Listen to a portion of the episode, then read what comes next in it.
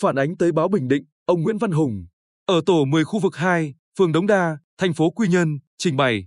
Trong hai ngày 9 và 10 tháng 6 vừa qua, nhóm đối tượng khoảng 5 đến 6 người liên tiếp tới trước cổng nhà ông chửi bới, uy hiếp, đe dọa và ném chất bẩn vào nhà, khiến các thành viên trong gia đình ông hoang mang, gây mất an ninh trật tự khu phố. Trước đó, cuối tháng 11 năm 2020, cũng có nhóm đối tượng khoảng 6 đến 7 người kéo tới trước cổng nhà ông la lối, sau đó tự ý mở cổng vào nhà để tìm vợ ông. Ngoài ra, cùng vào thời điểm này, con trai ông bị nhóm người lạ chặn đường tại ngã ba Trần Hưng Đạo Trần Quốc Toàn, phường Đống Đa, hành hung. Còn vợ ông thì nhiều lần nhận tin nhắn, cuộc gọi từ một người đàn ông với nội dung uy hiếp, đe dọa tính mạng. Ông Hùng cho biết, vợ chồng tôi không hề vay mượn tiền của ai. Nhưng không hiểu sao nhóm đối tượng này liên tục quấy phá, đe dọa để đòi tiền.